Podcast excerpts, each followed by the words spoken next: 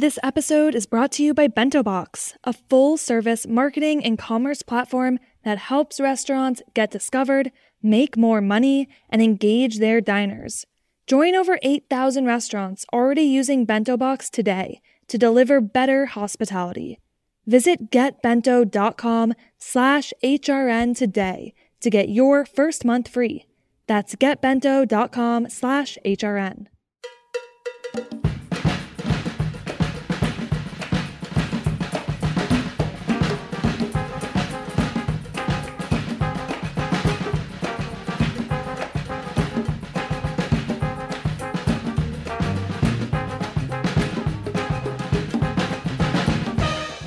Well, hello. Welcome to All in the Industry on Heritage Radio Network. I'm your host, Sherry Bayer. It is Monday, April fourth, twenty twenty-two. This is our three hundred twenty-first episode of this series, which is dedicated to behind-the-scenes talent in the hospitality industry. Today, my guest is an outstanding chef, and I'm currently on location at her beautiful restaurant in New York City, and I will introduce her fully in a moment. First, as I do in every show, I will start out with my P R tip. Then later, we'll have my speed round game, industry news discussion, solo dining experience, and the final question. As the founder of Bayer Public Relations, I'm going to tip the show off with my P R tip of the week. So today's tip is to celebrate the power of simplicity. Now, this is something I know my guest today truly understands and practices, knowing that it's best to keep it simple. Let's avoid complicating things, and instead, let's let products and ingredients speak for themselves. The key is starting with quality goods and then allowing them to shine. So let's remember not to overdo, overthink, or overwork any situation, as simplicity wins. That's my tip today. Okay, I'm so excited to be on location. I'm here with Hilary Sterling. She's the executive chef at Ci Siamo, which is part of Danny Meyer's Union Square Hospitality Group. And the location is in Manhattan West, New York City. And Hilary was born and raised in Brooklyn. She felt the pull of the industry as a teenager, bussing tables during the summers in Montauk, New York. Her career has since led her through New York City kitchens, including Bobby Flay's Mesa Grill, as well as Bolo, plus Lupa Osteria Romana, and as chef de cuisine at Michelin-starred A Voce, working under Chef Missy Robbins. Most recently, Hilary returned to her domestic roots as the executive chef and partner at Vic's, and at Ci Siamo, Hilary has created an, an ambitious restaurant centered around live fire cooking and the understated excellence of seasonal ingredients. Hi, Hilary. How are you? I'm good. That was quite the intro. was was it good? It was great. I was like, wow, I, I can't wait to meet that person. Well, yeah, yeah, she's fabulous. Uh, I've met her. No, no, so, thank you. Oh, you're welcome. Well, you know, I, I, I cut it down, but but I, I tried to hit on, on highlights, at least, of kitchens you've worked in, which is an impressive roster. So, um, yeah, I'm I'm thrilled to be here. I love I love I love restaurants, and there's something even just about being here before service, like that's so special. The calm before the storm, the peace, the quiet. Uh, it's it's some of my favorite moments in a restaurant is when no one else is here. I was yeah. here really early this morning, and you know, kind of just walking around, checking everything, and and it's just like there's something about being alone here and being one with the space. It's really incredible.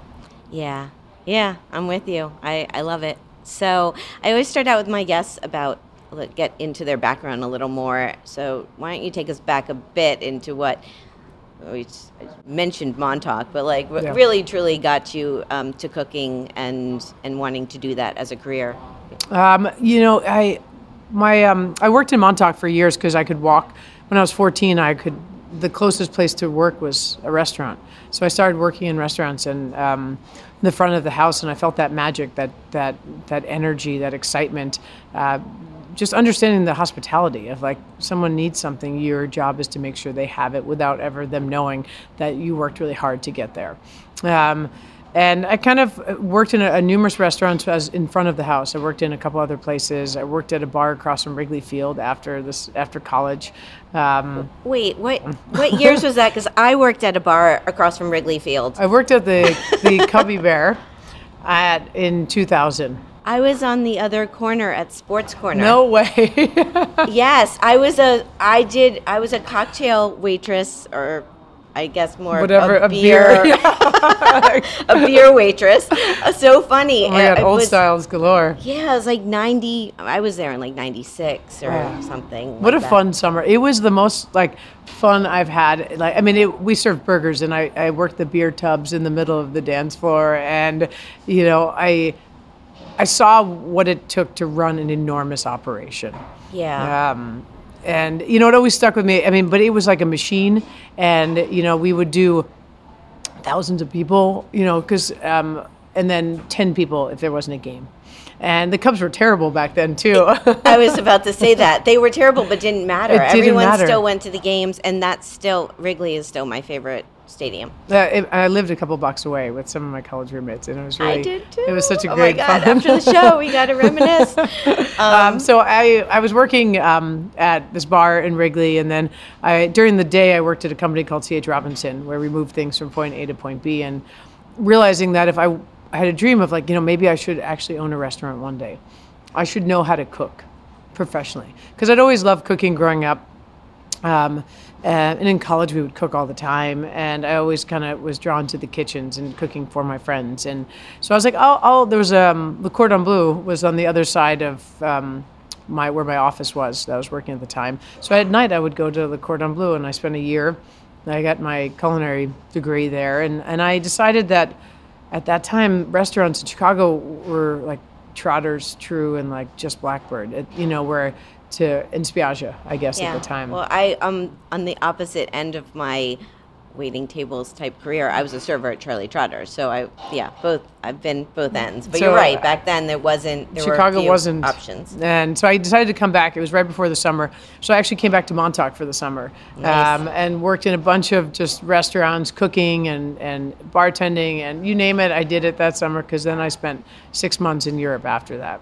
Um, which most of the time was in Italy, actually. I just kept finding myself in Italy. But fast forward, I came back to New York City after all my travels, and um, I got a job at Mesa Grill.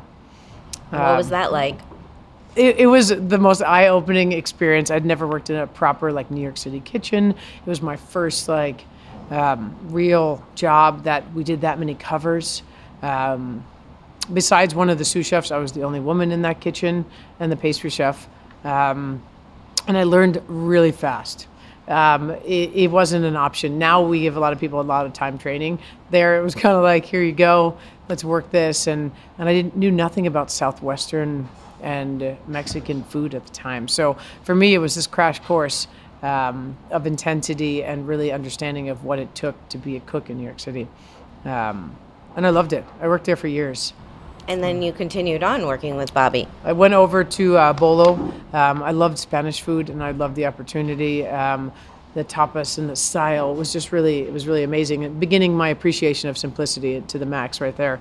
Um, I stayed with him at Bolo, and then I, um, on my days off, as any cook would do, you go out to eat. And I found myself sitting at the bar at Lupa, um, eating a bowl of pistachios, uh, beets with pistachio butter.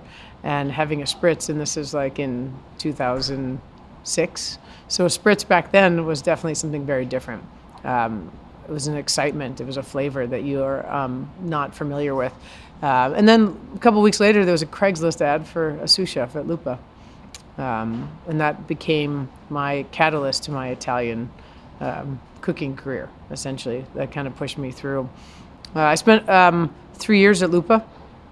Then we opened a place called Bar Milano. I don't know if anyone remembers this. It was in like two thousand eight, two thousand nine. Sounds vaguely familiar. It was um, it was an unfortunate timing restaurant. Yeah. Um, and it was only focused on Northern Italian food. It was amazing. It was like marble walls and only a Northern Italian wine list. And for two thousand eight, two thousand nine, this was a very progressive restaurant. Bring it, um, bring it back. I, I, I think about it frequently. Um, it's, you know, bringing that Negroni to the forefront and, uh, you know, yeah. and really understanding what Northern Italian cooking versus Southern Italian cooking is and the differences. Um, and then after that, I found myself as the chef de cuisine at A Voce, which I spent four years there.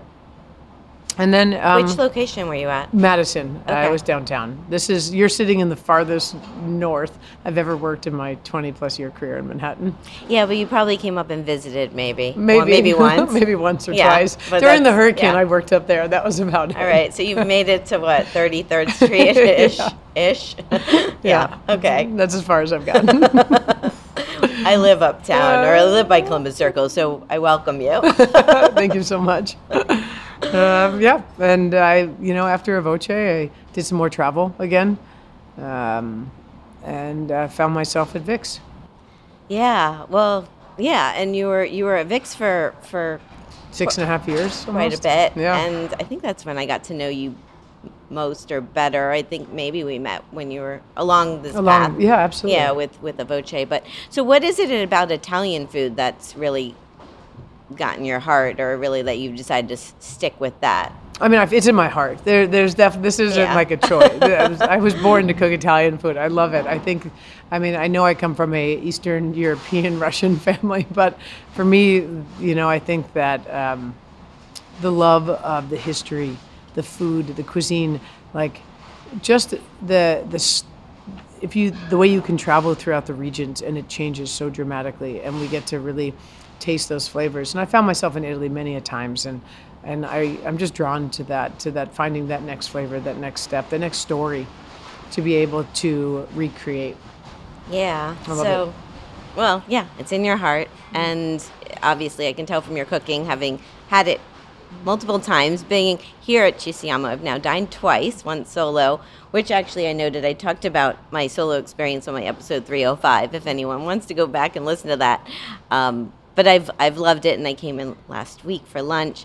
So talk for people who haven't been here before a bit about what you're doing and how you how you got connected with Danny, or Danny brought you in. Um, it's a connection. Yeah. Uh, we uh, I met Danny years ago at a No Kid Hungry event. Um, and um, I was introduced um, via a mutual friend, and uh, we stayed in contact over the years. And then um, something about fire and pasta came together, and, and here I am. Um, like, uh, yeah, yeah. I'd say those two words: fire, pasta. Yeah. I mean, okay, I mean, sounds so, fun. Um, so we have um, so here at um, at Ci Siamo, we focus obviously on live fire cooking, but also with the accompaniment of pasta and vegetables, two things that I'm super passionate about. Um, we have created a menu based on um, a lot of my travels over the years, um, especially coming back after the pandemic. You know, I know we're still somewhat in it, right? But, yeah. you know, this we wanted this opening to welcoming all back into uh, going out in New York City again, to dining out, to being comfortable to dine out, um, and kind of reminiscing about all of our travels and the things that we dream to go to, or have or have been to, or have never been to, um, kind of taking you on a journey here. Uh, so obviously we focus on simplicity uh, to the max, but a lot of the food that was inspired um, for this opening menu was probably my last couple trips to Italy. These trattorias that, you know, know how to take a piece of bread and put anchovies on it and just make it the best piece of bread and anchovies that you can have. Um, our pasta with rabbit was based off of something in a trattoria I ate in Piemonte.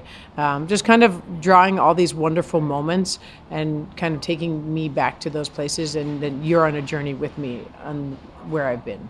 Yeah. Well, side note, I did a semester in Florence in college, and so I have a little love for Italy too. It's so amazing. I mean, I haven't yeah. been to Florence in actually twenty years, but I always find myself back to Rome. Yeah. As as a home base. That was definitely a home base of mine when I traveled, um, and I still really truly appreciate a cacio e pepe or an amatriciana or any of those um, really regional specific from Rome. Yeah. Mm-hmm. Yeah. I, I don't know. I'm so. I've been to Italy several times, but I always feel, oh, I'm due to go back, due to go back for sure. It's always just the noise. It's the noise that draws you in. You can't hear that noise here. The pigeons, the noise of the people. The, the motocicletti. Yeah, absolutely. I mean, especially like if you're in Naples, my God, you know, the the bikes going past yeah, you in yeah. the markets, and the chatter, and, and the coffee, and, and the smells. Those are all really amazing things um, that you can find in other countries, but there's something about it in Italy yeah. that really just holds you dear. Yeah, this is a special, special place. So let me ask you my question for my last guest. On episode three twenty, I had on Alan Salkin. He's a world-renowned writer on politics, culture, and trends. And he recently covered and is featured in the Netflix four-part documentary, Bad Vegan, Fame, Fraud, Fugitives, about the bizarre story of Sarma Mengele. We talked all about that on the show. So her question is, he has two. First, how do you deal, how, how did you deal with New York City code with open flame, since you're doing live fire cooking? So we'll ask that first. You want to hear the second part? Yeah, sure. Second part is, what is actually new and truly interesting that's going to blow his mind at your restaurant as someone who's jaded, having eaten at so many great places already? And I, I kind of answered that myself when we did the show, but I'm not going to tell you what I said because the question's for you. Um, uh, the flames are definitely challenging. Um, it's not as much the flames as it is the smoke. Uh-huh. That's actually the real deal of what... Um, gave us a run for our money here. Um, because we're in a residential, which most people don't understand, that we do have sixty-one floors of residential above us, um, as well as offices and a hotel, um, being able to navigate the, uh, the smells and yeah. figuring out how to mask them was really the biggest challenge of opening this restaurant. Yeah, I'm thinking of barbecue places must, that's probably their number I mean, one. Absolutely. Yeah. And you can, you know, when you go upstairs here, you can smell it. And outside, it's funny because the restaurant across the street has wood fire as well. So we battled the smells outside, and they definitely use a different wood than we do, and you can smell it. Uh, we definitely have um, some uh, lavender scents places and some things in hiding and vents and hoods and uh, to try to um, mask. Uh, one of the guys that opened this place, he definitely uh, got crafty and uh, and lots of lavender, which is a really aggressive smell. So hopefully, um, it eventually it did um, cover it enough so we didn't think the neighborhood was on fire. Well, I haven't noticed that, having been in, around here quite a bit. It took a while. Uh, yeah, yeah. It was but definitely... cool. And you're you have you've you're on three levels here. Uh, two, two, two levels. Yeah, the downstairs is daily provision. Okay. Well, the entrance, yeah, I guess from the entrance. Technically, our foyer is three, yes. Uh, but you can, I mean, we want you to smell the fire when mm-hmm. you open the door, but we don't want our, our neighbors to smell the fire all day. Right. Yeah. That's, that's um. well, you figured it out. I So that's, well, the open flame yeah, scares me to no end as well. Anytime, every time I look over, I'm like, "What's on fire?" And I know it's just the grill, but like, I'm just waiting for the day that something gets spilled, and you know, we have to think fast. Needless to say. Yeah, well, I think you'll. Mm-hmm. That's what you do, though, as a chef, right? Yeah. Think fast. We do think fast. Yes. So, and then part two. What's what's going to bring him in? It's a tough one. Um, I mean, for me, I. Three things that I, I love dearly. Four things I love dearly on the menu. Uh, the pizza bianca with anchovies and salsa verde. It's yes, definitely one of my yes, favorites. Yes, had that. Delicious. Um, the onion torta is um, something that seems to be a fan favorite. That's what I told him on the show. um, we sold five hundred fifty of them last week, of hand-rolled onion tortas. It's so good. It's it's insane. I you know I, I it's so funny. When the first time I made it, I just couldn't. I was like, oh, this is good. I like this, um, and it's really just. Um, I just wanted to eat something with onions and like, but I could pick it up. Um, the two other things are the stracci with rabbit and arnese. Um, for me, it's pasta. It's like layered of like aggressive wine flavor um, and rabbits um, and, and lots of Parmigiano. We use a mountain Parmigiano that goes over the top that the cows only grazed in the Alps. So kind of getting a little bit of that grass and pine uh, in there. Um, and then the trout is my other favorite. Um, so the trout That's stuffed with mustard greens and pine nuts and raisins, and on the side is my Italian version of non prick, basically, with serranos and fish sauce and um, and vinegar, and uh, so spicy and sweet. We use all the oil from the pine nuts and the liquid from the poaching of the raisins in the sauce. Yeah, it's fabulous. I've had that. So, but I know I'm missing one. I haven't had one of those dishes there, the rabbit. Yeah, the so rabbit I pasta. Know what I'm getting next time. And maybe a bite of the hazelnut gelato, maybe to finish. Oh, I mean. Well, yes. Yes, your hazel. I don't know. That, yes, I have tried that thanks to you, and it's fantastic. It's so good. It's really. It blows my mind sometimes. Really, if, if not the best, one of the best hazelnut gelatos I've ever had. We had such a great time working and learning and playing with gelatos this summer. And this hazelnut paste, there's no sugar in it. So it's just roasted hazelnuts, just straight. It's like you would eat it on toast, essentially. Um, um, so we can control all the elements in there. It's really, it's really um, nutty and forward and delicious. And the texture of it, Well, I mean, Alan is jaded, but I think if he doesn't come in off based off all that. I'm ha- I'm happy to um, try to uh, you know help him with his jaded yeah, yeah, side. Yeah, yeah, we'll see. I think I think he'll be sold. So what? So this restaurant's pretty pretty qu- or quite large. Pretty, pretty I hadn't big, noticed. Quite large. How are you? I mean, and, and you, you recently, you're now doing lunch. So mm-hmm. how do you, I mean, how are you, how do you manage it? How do you manage your time, your team? How's it going? uh, um, you know, it, we opened for dinner five nights a week and then went to six nights a week. And um, we, with our private events, and we were, we were, we were moving. We were finding a rhythm. It was great. And then we threw this um, wrench gym called lunch. um, and I was like, no one's ever going to come here for lunch. We should be okay. And I definitely made a mistake. And there are people here for lunch. Um, and that's what's really, it's like, it was like opening the restaurant again. Mm-hmm. So we're in the week four of that. And I know what I felt like on week four of opening this restaurant.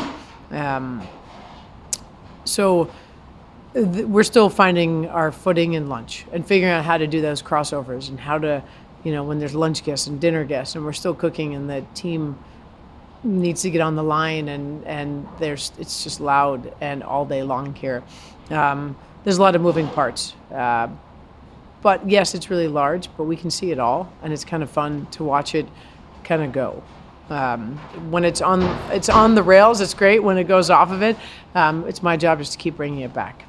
Um, so my time right now for the last four weeks has been spent basically getting lunch to a place where they don't need me. Uh, so we've been spending, I've been spending a lot of time expediting lunch and dinner every day. Yeah. Well, I came in for lunch and it was, it was, I mean, it was amazing. And, but yeah, people, people have discovered that you are doing lunch and it's, um, you're busy. A, yeah, we're busy. We still haven't opened the books completely yet for lunch. I still have to, we're still holding on to that dearly, um, capping our reservations just right now until we have a, a little bit more staff, um, a little bit more uh, structure uh, to be able to just let it go. Uh, but yeah, we're um, we're on restaurant side of the, uh, you know, opening two in here, and then uh, eventually we'll go to seven and seven. But right now we are at six nights and five days. Yeah, well, that's a lot. And, a lot. I mean, you have and you have two open kitchens. I mean, yes. you have. I mean, it's it's a big it's a big space. It's mm-hmm. and it's beautiful. I mean, it's really, but it's it's a lot to manage mm-hmm. for we, sure. We definitely text the front kitchen a lot. Um, it's it's a really silly. Um, my uh, sous chef Alex, who runs the front kitchen. Um, he will text if um, we have a code word that when he needs help, and it's it's honestly just radicchio, and it's super funny. And uh, like he'll just send a text that says radicchio, and I know that he needs help, and we have to help him. And someone goes up front to help him. We go back and forth, and um, and then with the parties upstairs, we we have a constant text thread of what's happening. Yeah. So. Well, communication. It, it you know it communication is key in this restaurant. And over-communication is, is even better. Yeah. So, well, I mean, you're doing it as a as someone who's been here. You don't you don't you don't notice any of any like. I mean, it it just has been very smooth. Well, as, thank you. You know, that was that was that was what we were in. trying to achieve. Yes, yes. That you have no idea all the uh, running around that we do, and um and it's I mean it's kind of hard. I can't see what's happening up here. Right. So a lot of the food was designed so that it's easy to execute up front, and they um, and they can't look frenetic up here because they're right full in the center, and the pastry team is up here as well. Yeah. So you walk in, you can see the first courses and the last courses before you even sit down. Yeah, and you had uh, Claudia Fleming helping out on that pastry. She was amazing. I got to spend all summer working with Claudia on this, and um, you know, kind of sharing her, her experience and her running restaurants and um, her savory and sweet side and helping um, create what we've created here. And she was really um, an enormous help, even on the savory, when it was just her and I all summer long creating the food and tasting and, and testing. And she must have tested, tasted so many versions of that onion torta and so many versions of the trout, and to see them now come to fruition, it's um, I'm sure it's it's really fun for her as well. Yeah, yeah, no, I'm sure. I mean, fabulous team you have here. That was great. So before we take a break, what um, do you still? I mean, do you? I, I get the impression that you still love it. Or do, I mean, what what do you love most, and what's most challenging? I would say, or that you find nowadays. Um, I think right now, I mean, yes, I still love it. Um, this is a, you know, twenty-nine year relationship with restaurants. Yes. um, I still love the, uh, the business. I love the I love the moving parts. I love watching the guests. I love feeling that energy. Um, most of all, I actually just love teaching people about Italian food. Um, the cooks, the guests. Um, that's really what, what makes it worth coming to work every day and watching these guys excel. Um, and tell me, don't we don't need you today. It's okay, you know. Um, that's that's really what we are as chefs. We're just teachers. We're educators. Yeah, and and the biggest challenges besides the the smell. um, um, you know, the, the, especially in this restaurant, learning how to trust people was um, was a big one up front, uh, especially because of such a big opening, and I couldn't see nine of our thirty-five dishes, and learning how to teach people to see what I see and for them to figure out how to do it better. Um, I think staffing is definitely, you know, we're we're experiencing that now. Uh, definitely looking for a bigger team to be able to run all of this. I mean, a lot of things people don't, I mean, prices right now, products, getting products, pricing of products. Um, that's a huge challenge right now. I mean, salt and fryer oil alone are like five times what they used to be, six times what they used to be. Wow. So I didn't realize. Um, yeah, it's the little things that people like. You know, our job is a lot about looking at numbers mm-hmm. and data. Um, For sure. But right now, yeah, those are some of the biggest things that we're facing and going. And now I'm just nervous about what's going to happen with spring, and then the challenge of the wheat industry eventually will be a big challenge because of what's happening right now. That a lot of wheat wasn't planted uh, because of the war going on, and so we're going to see a lot of this down the road as well. Yeah, well, it's good you bring it up because most, I don't, I think a lot of people, especially like regular diners, don't think about this stuff. Scarcity of products are going to happen yeah. eventually because we're not growing things that we need to grow now for later. Um, um, yeah, I mean, if we showed guests half the time of what things actually cost, it would blow them away. Well, do you feel you get pushback here from prices at all, or I don't? No, I think we're fair. I think yeah, we're still I approachable. Think so too. Yeah. I mean, uh, you know, Italian food essentially is peasant food. So a lot of like, it was built out of necessity and what they had, and you know, and we're honoring that. So you know, we're making sure utilization of everything here is is one hundred percent important. Yeah. Well, keep doing what you're doing. Thank you so much. We'll Appreciate take a little it. break here, and we'll come back. We'll play my speed round. We'll talk some industry news, have my solo dining experience, and the final question. So stay with us. This is All in the Industry on Heritage Radio Network.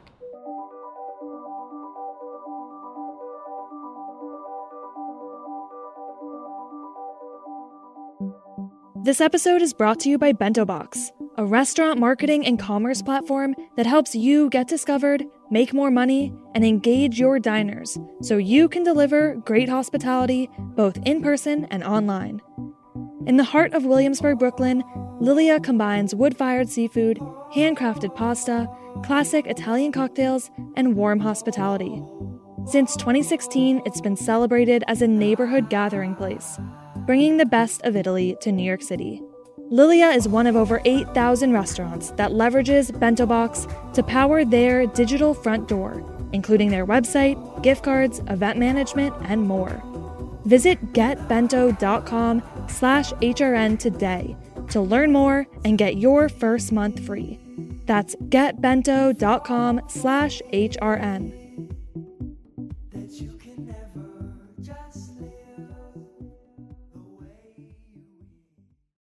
Welcome back to All in the Industry on Heritage Radio Network. I'm your host, Sherry Bayer. My guest today is Hilary Sterling. She's the executive chef at Ci Siamo in New York City, which is part of Danny Meyer's Union Square Hospitality Group. Hilary, it's time for my speed round game. What this is is I name a couple things and you get to pick your preference, such as chocolate or vanilla. Amazing. I love speed round. Cool. Here we go. Eat in at home or eat out at a restaurant? That's that's not fair. Uh, you like speed rounds. um, uh, uh, uh, at home. Indoor dining or al fresco dining? Al fresco. Wine, beer, cocktail, mocktail, or champagne? Mm, uh, wine. I'm lying. Beer, probably.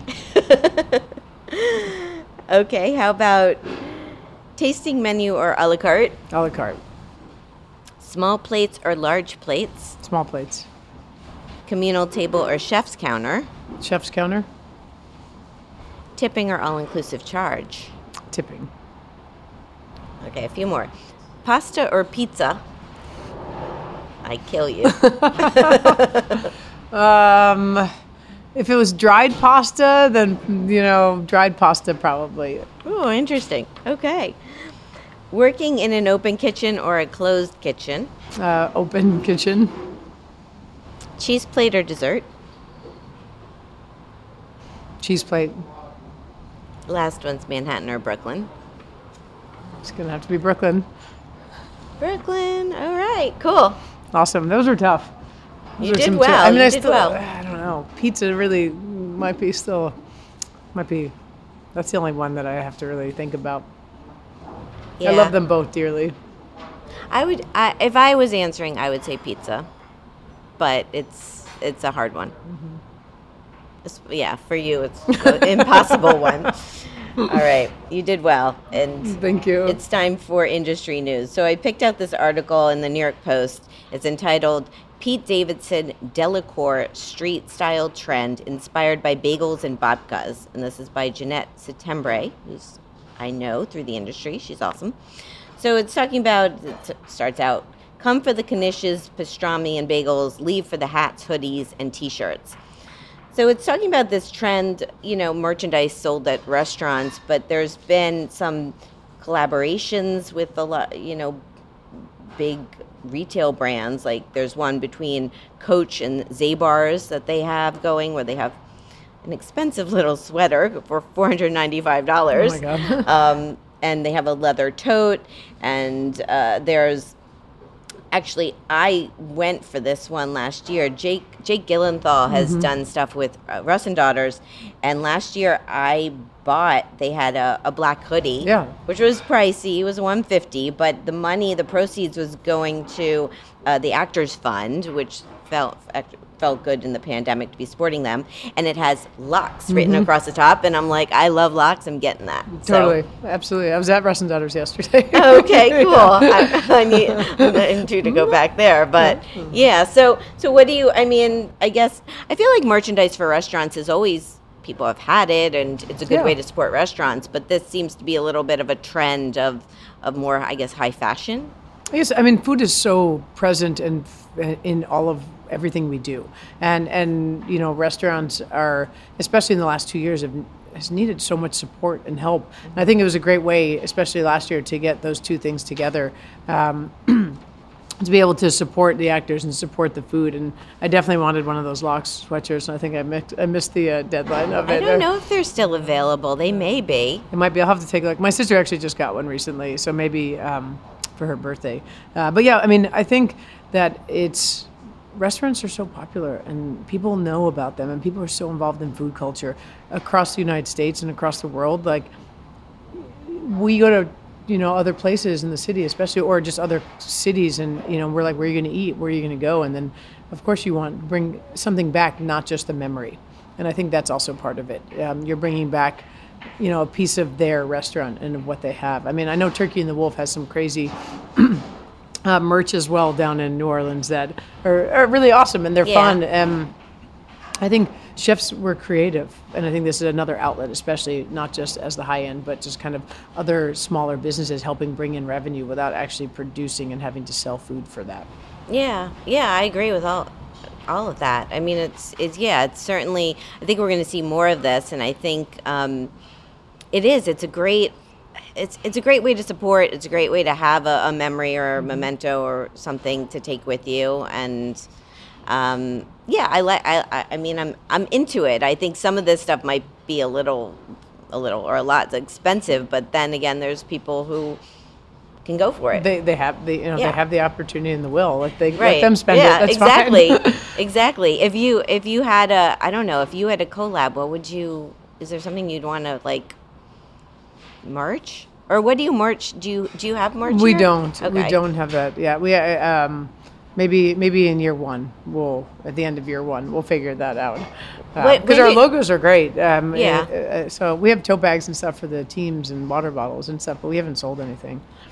Yeah mm-hmm. Well wait wait till I don't think we t- Ci Siamo means it means oh Ci Siamo means you know are, are you ready, we have arrived. It has a lot of different slang yeah. Um, you know, meanings to it. Um, we're here, you know, right. you know, let's go. Like, yeah, well, that could, I could see that, expre- you know, these expressions with the, or something you know, on exclamation shirt. Point. Yeah, Ci Siamo. Exactly. Yeah, exactly. Yeah, we'll work so. on that. Uh, um, Kelsey, if you can hear this, you know, eventually it's, it's on you. yeah. Yeah. Just, yeah. A little, give give me a little credit. No, no, no. I'm just teasing. Um, that would be cool. I'd yeah. get one. We'll send you one. Fabulous. So, and, and, before I moved to my solo dining, when when did you officially open here? Uh, mid-October of uh, twenty twenty-one. Okay. So we're we're six months. We're just we're still a baby. Were you? I mean, I work with restaurants in P R. Everyone's always delayed. Like, what was the delay and due from the pandemic? Um, the the biggest delay was actually the furniture. What you're sitting on right ah, now. These yeah these, shipping. These, Uh, they, they took a while to get here. They definitely had a long adventure through the Panama Canal, through up, the, you know, through the Carolinas. They definitely got stuck here and there. So that was one of our biggest uh, delays along the way. Well, we're in this lovely, beautiful mm-hmm. banquette. It was worth the wait. yeah, yeah, very nice. And I got to open with the end of summer, fall menu already, so which was really yeah. lovely. My favorite time to cook. Very cool. Well, yeah, yeah. I can't believe you're, in my head, you've been around longer than six months, right? It, feel, it, feels, it feels like we've been here for a while, but uh, just six months, yes. Yeah, okay. Well, yeah. Well, we'll, we'll look forward to the year anniversary. Me too. Okay, so let me do my solo dining experience. So this week I went to Veselka. So here's the rundown. The location, one forty-four second Avenue at ninth Street in the East Village, New York City. The concept, since nineteen fifty-four, Veselka has been serving up Ukrainian food from the same location in the heart of the East Village. The owners right now, third generation owner Jason Burchard. Why'd I go? Well, it's a great spot. I hadn't been in a while. It's very, very beloved spot. And I wanted to go so show some support also for their Ukrainian efforts. So my experience. So recently, it was one of these nights in New York City that the temperature just dropped out of nowhere and it was freezing. It was a Sunday night. And I was down in the East Village. I was actually doing some work at a coffee shop.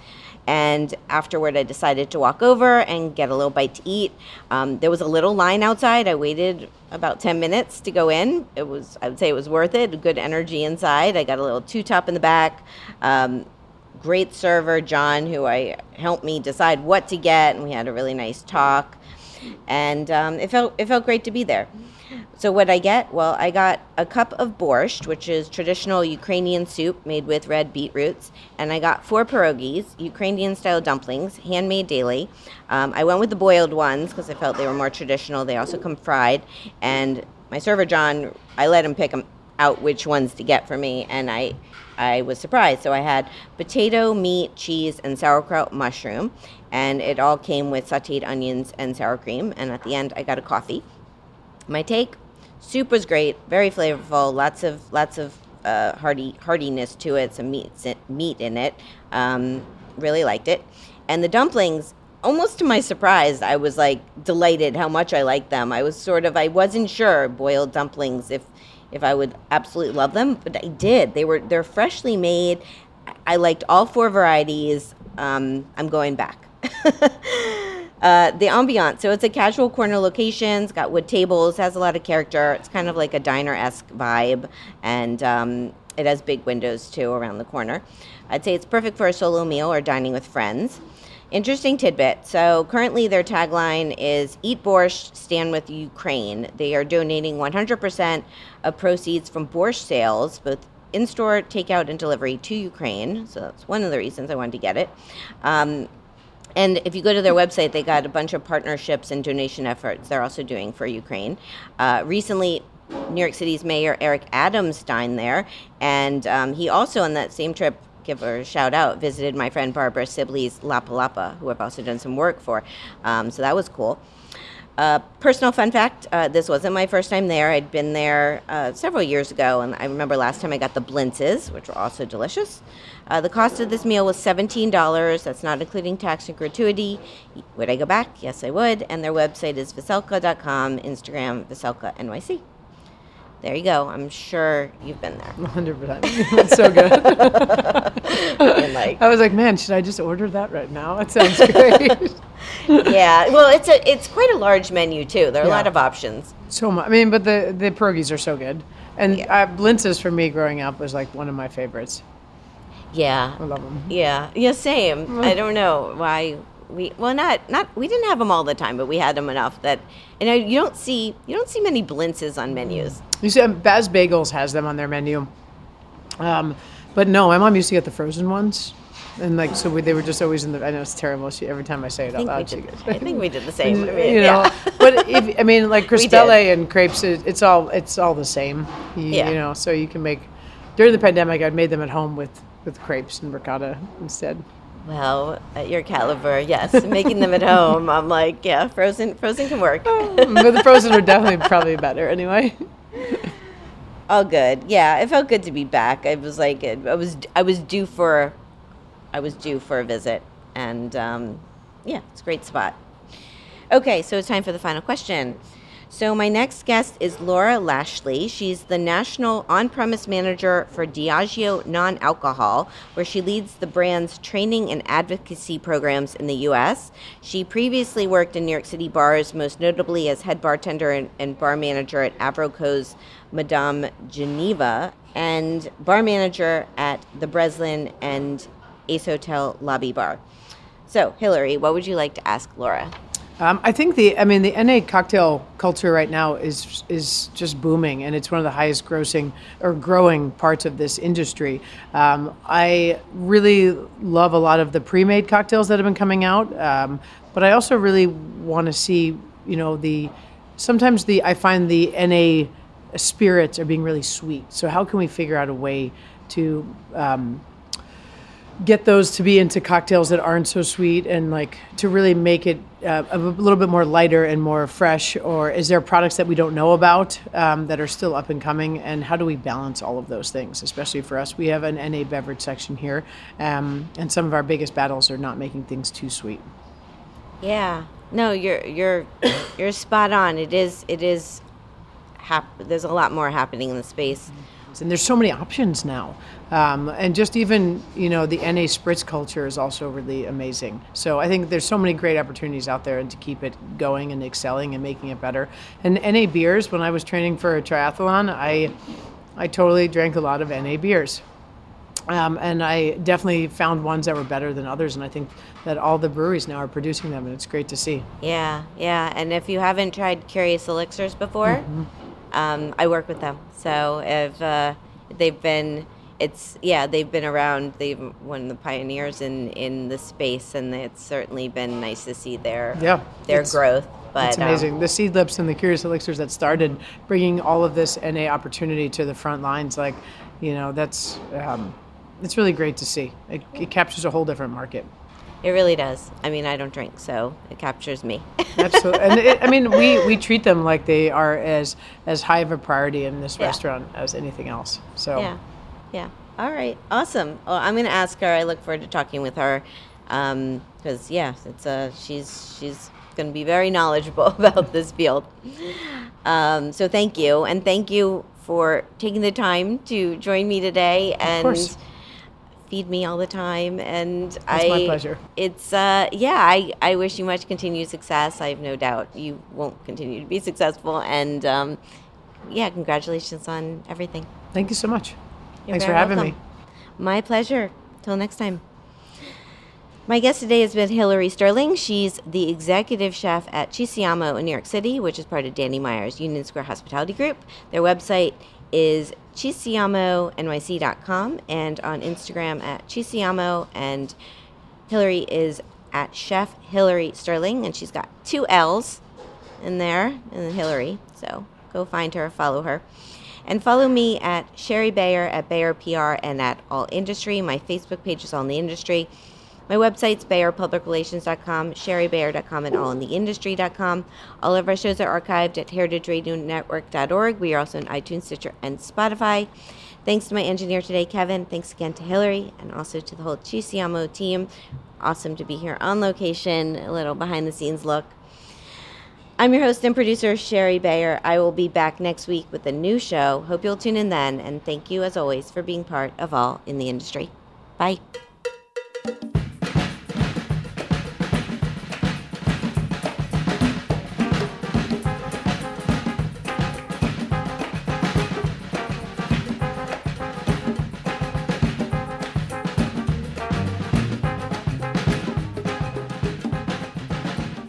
All in the Industry is powered by Simplecast. I'm Sherry Bayer, and you're listening to Heritage Radio Network, a member-supported podcast network broadcasting over thirty-five weekly shows live from Bushwick, Brooklyn. This year, H R N is celebrating ten years of food radio. For the past decade, we've been taking you behind the scenes of farms, restaurants, breweries, school cafeterias, and more. It's been ten years, and we're just getting started.